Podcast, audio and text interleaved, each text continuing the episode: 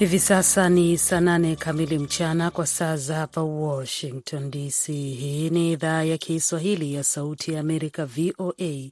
Zifuatazo ni habari za dunia zinasoma kwako nami Mkamiti Kibayasi.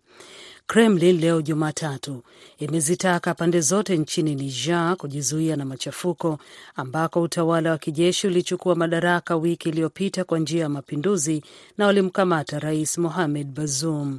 Tunatoa wito wa kurejeshwa haraka kwa utawala wa sheria nchini humo na kwa pande zote kujizuia na ghasia ili kuepuka vifo kwa binadamu, msemaji wa Kremlin Dmitri Peskov alieleza. Katika mapinduzi ya tatu baada ya miaka mingi dhidi ya kiongozi katika eneo la Sahel, mkuu wa kikosi chenye nguvu cha ulinzi wa rais Jenerali Abdurahmani Tiani alijitangaza kiongozi. Tiani alisema kwamba hatua hiyo ni majibu ya kudhoofika kwa hali ya usalama inayohusishwa na umwagaji damu unaofanywa na wanajihadi, rushwa, pamoja na matatizo ya kiuchumi. Viongozi wa Kiafrika siku ya Jumapili waliipa serikali ya kijeshi wiki moja kurejesha madaraka au kukabiliana na uwezekano wa matumizi ya nguvu. Katika joto la mchana lisilovumilika, polisi wa doria nchini Libya karibu na mpaka wa Tunisia wanakutana na mwanamume mmoja wa Kiafrika aliyeanguka chini huko jangwani. Mtu huyo anapumua kwa shida na maafisa wanajaribu kumpatia huduma ya kwanza ya afya kwa kumpatia matone machache ya maji mdomoni. Mtu huyo ni mmoja kati ya mamia ya wahamiaji wanaowasili kila siku nchini Libya baada ya kuachwa katika mpaka wa jangwa na vikosi vya usalama vya Tunisia. Ni kulingana na walinzi wa mpaka wa Libya pamoja na wahamiaji wenyewe. Wakati wanafika Libya, wahamiaji kutoka Afrika kusini mwa jangwa la Sahara wako tayari kuanguka kutokana na uchovu katika joto ambalo limezidi digrii 40 Celsius, sawa na nyuzi joto 104. Unaendelea kusikiliza habari za dunia kutoka idhaa ya Kiswahili ya Sauti ya Amerika, VOA, inayotangaza kutoka hapa Washington. Maafisa wa Ukraine wamesema Jumatatu makombora mawili ya Russia yaliushambulia mji wa Kiri kusini mwa Ukraine na kuua watu wanne na wengine kadhaa kukwama chini ya vifusi. Waziri wa mambo ya ndani Ihor Kelmenko amesema makombora hayo yalishambulia jengo la makazi pamoja na jengo la chuo kikuu. Kirli ni mji anakotokea rais wa Ukraine Volodymyr Zelensky ambaye alionyesha video ya majengo yaliyoharibiwa pamoja na juhudi za uokoaji zinazoendelea huko kupitia mitandao ya kijamii. Maeneo ya Ukraine yanashambuliwa na wavamizi ambao wanaendelea kutishia amani kwenye miji ya watu, Zelensky alieleza. Katika siku za hivi karibuni, adui amekuwa akishambulia kwa ukaidi miji, vituo vya jiji, kushambulia mali za raia pamoja na makazi, aliongeza kiongozi huyo wa Ukraine. Lakini ugaidi huu hautatutisha au kutuvunja moyo. Tunafanya kazi na kuokoa watu wetu.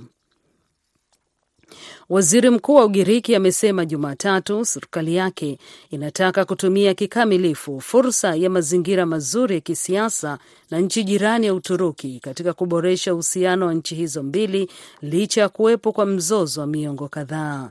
Lakini waziri mkuu wa Ugiriki Kyriakos Mitsotakis amesema hiyo haimaanishi kuwa Uturuki imebadili msimamo wake juu ya tofauti kuu kati ya nchi hizo mbili na inahitaji kuachana na tabia yake ya uchokozi na kinyume cha sheria dhidi ya uhuru wa Ugiriki na uadilifu wa eneo. Uturuki na Ugiriki bado zinatofautiana kuhusu mipaka ya baharini katika eneo la mashariki mwa Mediterranean, mzozo ambao unaathiri uingiaji usio wa kawaida kwa wahamiaji katika Umoja wa Ulaya, haki za madini na makadirio ya nguvu za kijeshi. Mitsotakis alisema alikubaliana na rais wa Uturuki Recep Tayyip Erdogan wakati wa mkutano wa NATO huko Lithuania hapo Julai 11 hadi 12 kuanzisha njia mpya ya mawasiliano ya kudumisha kipindi cha utulivu. Naitwa Mkamiti Kibayasi, nakamilisha habari za dunia. Utakuwa naye BMJ Muridhi sekunde chache zijazo katika kipindi cha Kwa Undani. Shukran kunisikiliza.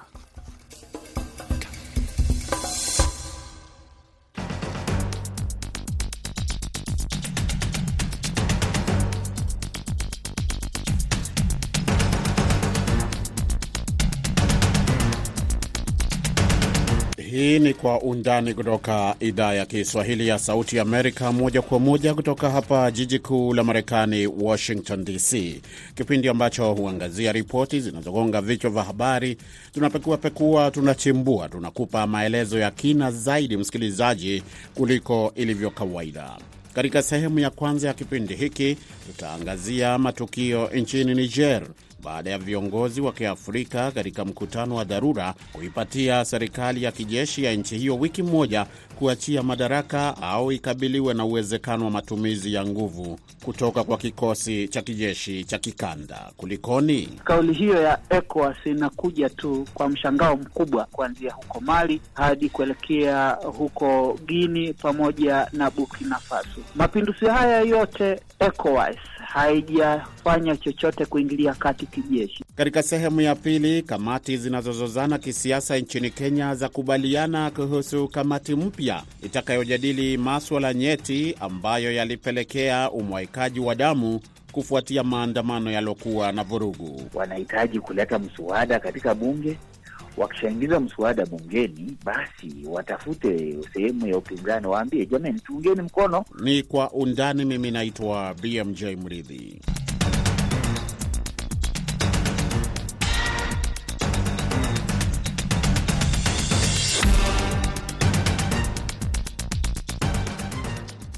Nam, viongozi wa Kiafrika katika mkutano wa dharura uliofanyika jana Jumapili nchini Nigeria wameipatia serikali ya Niger ya kijeshi wiki moja kuachia madaraka au ikabiliane na uwezekano wa matumizi ya nguvu za kijeshi kutoka kikosi cha kikanda na vilevile kuwawekea vikwazo vya kifedha walioongoza mapinduzi hayo ya wiki jana ambayo ni ya hivi karibuni kabisa katika eneo la Sahel linalokabiliana na uwepo wa wapiganaji wa Kiislamu. Katika mapinduzi ya tatu katika kipindi cha miaka kama hiyo ambayo yalipelekea kuondolewa madarakani kwa kiongozi katika ukanda wa Sahel, Jenerali Abdurahmane Tiani, mkuu wa walinzi wa rais ambao wana nguvu, amejitangaza kuwa kiongozi na kusema mapinduzi hayo yamechochewa na kudhoofika kwa hali ya usalama unaohusishwa na umwekaji wa damu uliosababishwa na wapiganaji wa Kiislamu pamoja pia na ufisadi na matatizo ya kiuchumi. Mtawala wa zamani wa kikoloni wa nchi hiyo Ufaransa na Umoja wa Ulaya wamesitisha ushirikiano wa kiusalama na utoaji wa misaada ya kifedha kwa Niger kufuatia mapinduzi hayo, huku Marekani nayo ikionya kwamba msaada wake pia huenda ukasitishwa wakati wowote wa iwapo hali haitabadilika. Viongozi wa Jumuiya ya Kiuchumi wa Nchi za Afrika Magharibi, ECOWAS, walimtaka Rais Mohamed Bazoum arejeshwe mamlakani ndani ya wiki moja na vinginevyo hatua zote za kurejesha utulivu wa kikatiba zitachukuliwa. Wakati hayo yakiarifiwa, waandamanaji katika mji mkuu wa Niger, Niamey, walionekana wakipeperusha bendera za Niger na za Rasia na kueleza uungwaji mkono wa serikali ya Vladimir Putin, huku wakishutumu Ufaransa kwa kuendelea kuinyanyasa nchi yao yenye utajiri wa madini, lakini moja ya mataifa maskini zaidi duniani. Kabla sijamleta mchambuzi wetu ambaye ninamuona tayari yako kwenye laini ya simu, Nixon Katembo ambaye atajiunga nasi kutoka kule Afrika Kusini mjini Johannesburg, kwanza tupate ripoti hii iliyotayarishwa mapema leo kutoka chumba chetu cha habari. Taarifa kuhusu tuhuma za Ufaransa kupanga shambulio la kijeshi dhidi ya Niger imetolewa Jumatatu baada ya Jumuiya ya Uchumi ya Afrika Magharibi ECOWAS kutangaza uwezekano wa kuingilia kati kijeshi ikiwa utawala wa kiraia haujarejeshwa baada ya wiki moja.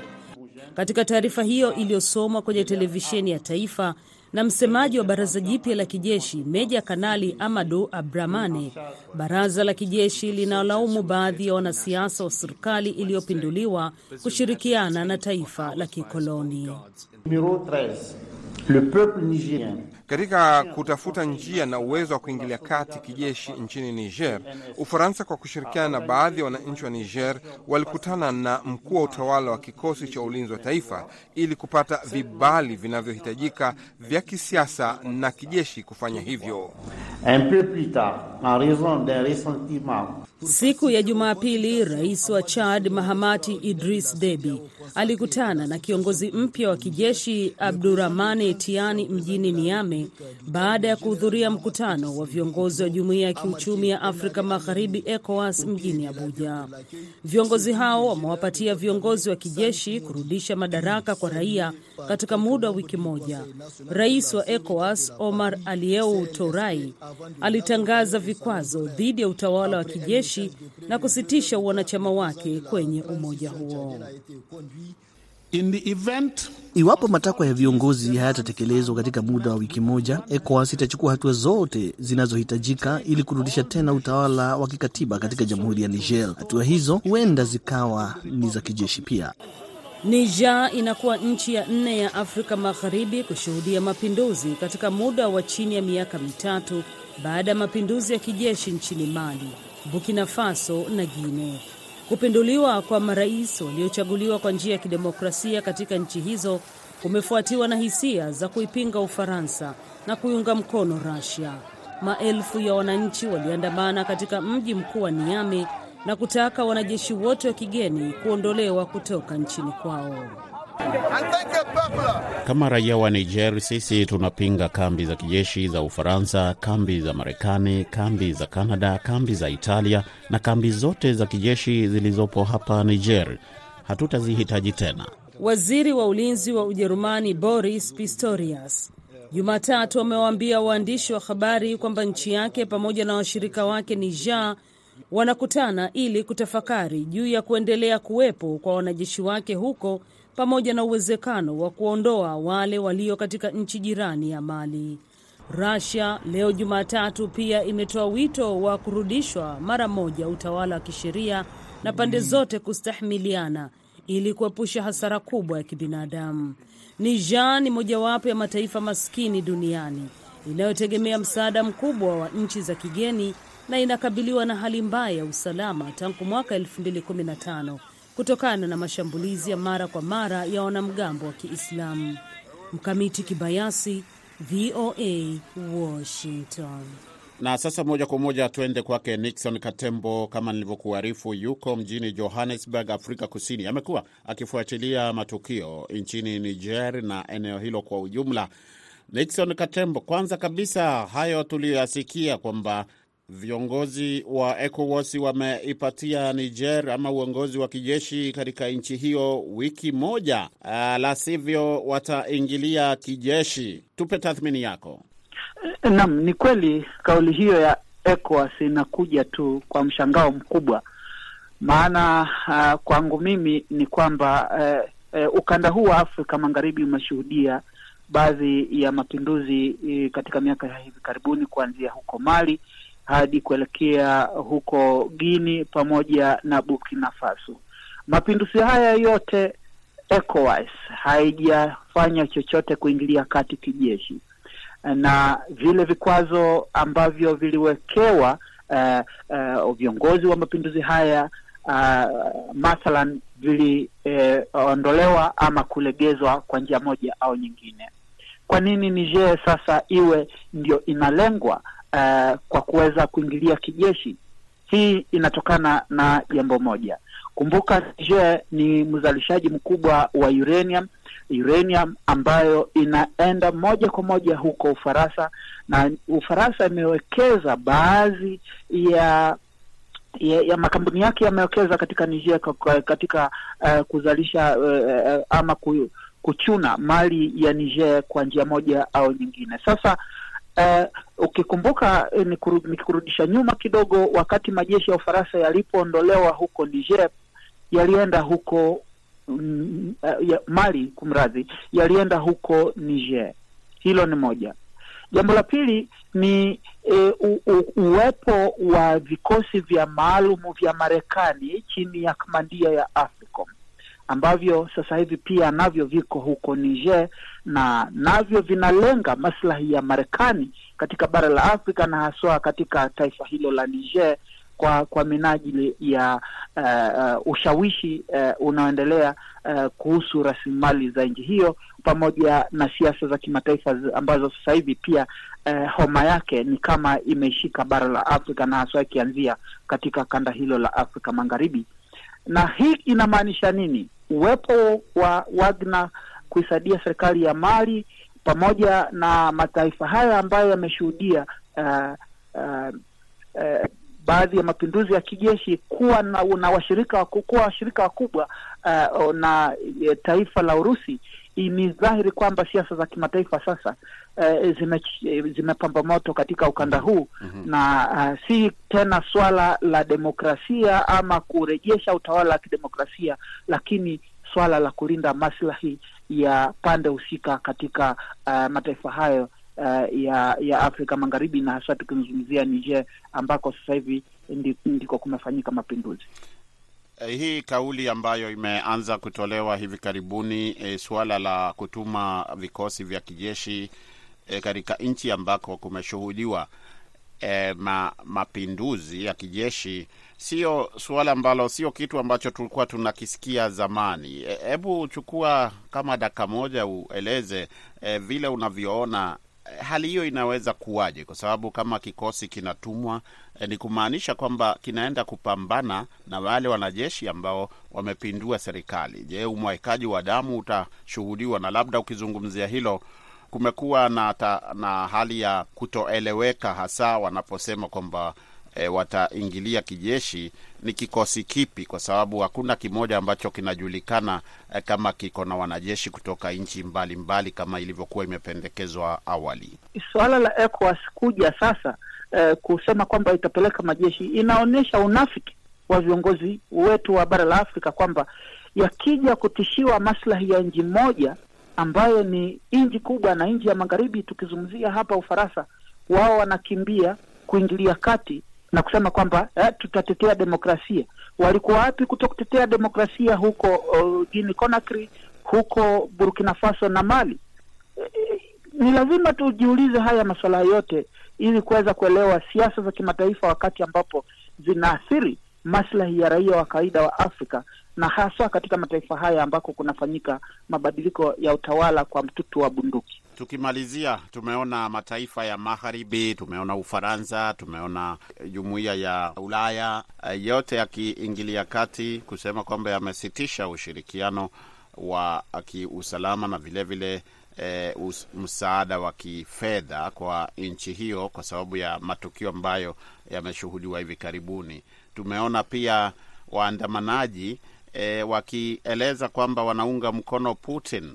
Sasa uh, swali la langu la mwisho kwako ni na pia tumeona ECOWAS yenyewe ikiweka vikwazo kwa hawa viongozi wa kijeshi na nchi nzima, na ni nchi ambayo inaelezwa eh, kwamba utajiri wake mwingi, ingawa kama ulivyosema ina madini, lakini ni nchi maskini sana na inasaidiwa sana na nchi za nje. Sijui kama ni usaidizi au ni mfa, ama au ni kisingizio kwamba inasaidia nchi za nchi zinasaidia nazo zinapata kile ambacho zinakipata. Swali hili lina maswali mengi humo.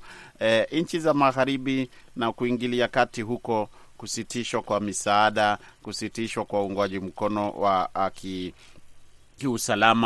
na vilevile vile Putin ama Russia kuwa kwamba ni moja ya nchi ambazo zinasifiwa sasa sana sana na wale ambao wanafanya maandamano huko. Utasemaje kuhusu hili tukimalizia?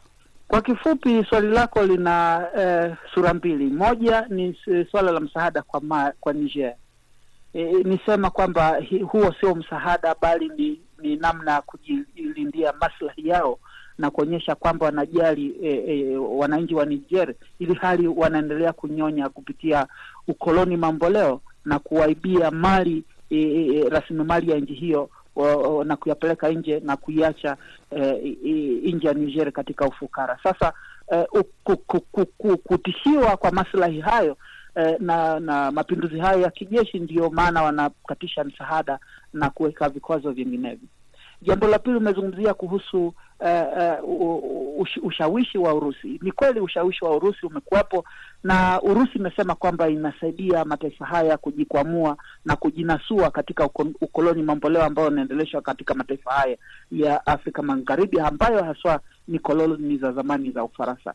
Sasa eh, kumbuke kuna tayari eh, mvutano wa wa siasa za kimataifa ambao umejitokeza sasa katika hali hii ya mapinduzi huko Niger ambako sasa tunaona uh, Urusi, Ufaransa pamoja na Marekani ambao tayari wote wana vikosi katika mataifa haya wanapigana uh, uh, ili uh, kila mmoja wao kushika nafasi ya ushawishi katika taifa hilo. Ni hilo tu, wala si kwa maslahi ya demokrasia nchini Niger au maslahi ya raia uh, kuwa na haki ya kujichagulia viongozi wao wenyewe au ku, kwa maendeleo ya jamii ya wa Niger. Eh, umegusia kwamba Niger eh, ni mojawapo ya nchi eh, tajiri katika eh, uzalishaji wa urania, wakati ambapo ni nchi ya pili au ya tatu kama sijakosea, kuwa maskini zaidi ulimwenguni, wakati Ufaransa ambayo uh, inazalisha uh, uh, ni, ni urania kupitia makampuni yake ambayo yako Niger yananyonya eh, rasilimali hizo na kuzipeleka Ufaransa na hivi basi kujitajirisha kuliko kuto kujali eh, Niger yenyewe. Shukran sana Nixon Katembo kuzungumza na Sauti Amerika. Asante msikilizaji, tunafika mwisho wa sehemu ya kwanza ya kipindi Kwa Undani, lakini usiondoke, kwa sababu nitarejea hivi punde na sehemu ya pili.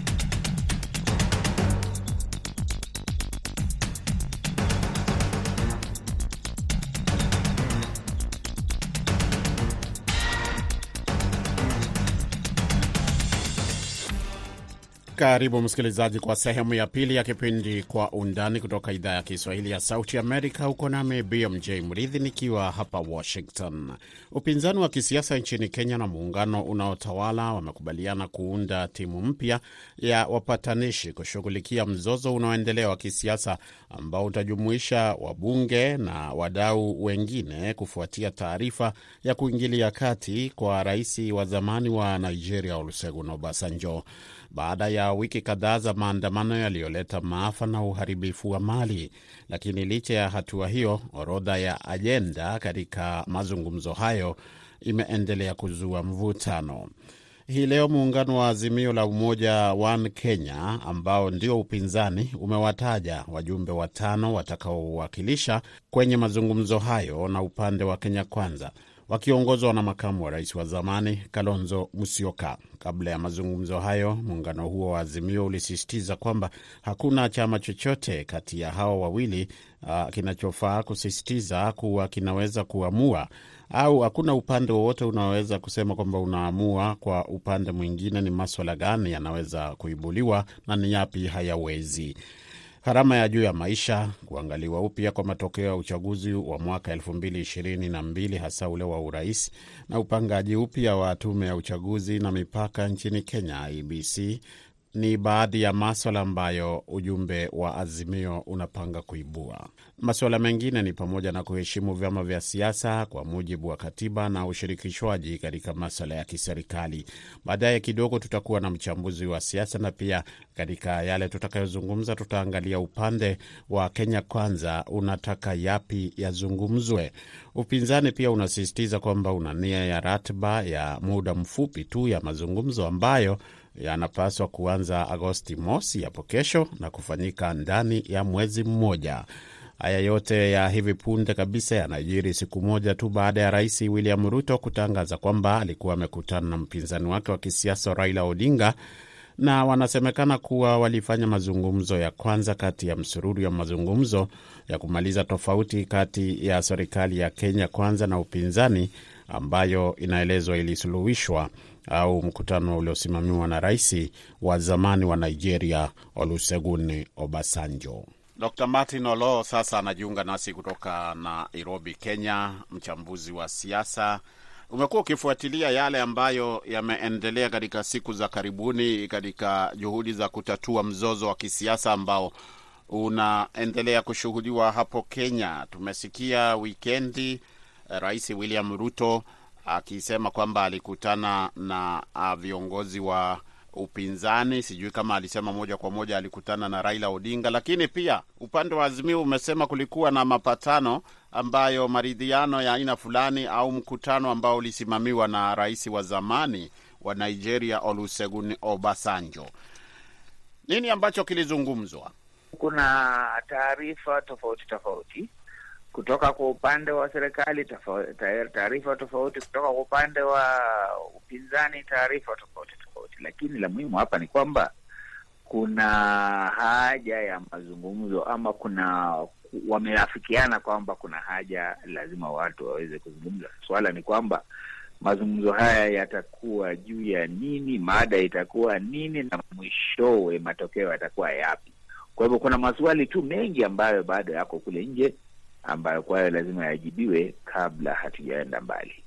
Tayari kumekuwa na hali ya vuta ni kuvute hata kabla ya kundi hili ama timu hii hii, hii jipya eh, kuundwa. Eh, tayari upande wa Kenya Kwanza kuna huyu ambaye ndio kiongozi wa wengi katika bunge, tumeona alikuwa na mambo yake mane kama matakwa, mambo ambayo anasema lazima yawepo kwenye orodha ya mambo ya kuzungumziwa. Akasema eh, kuhusu kuundwa upya kwa IBC eh, vile vile kuhusu ile sheria ya ya gender equality ambayo ilihitaji kwamba kusiwe zaidi ya asilimia mbili uh, ama asilimia uh, tuseme theluthi mbili ya jinsia yoyote ikiwa katika uongozi katika nyadhifa mbalimbali, mambo kuhusu CDF na vilevile vile kazungumza kuhusu kumtengenezea afisi kiongozi wa upinzani katika bunge na vilevile vile kuhakikisha kwamba uh, cheo hiki cha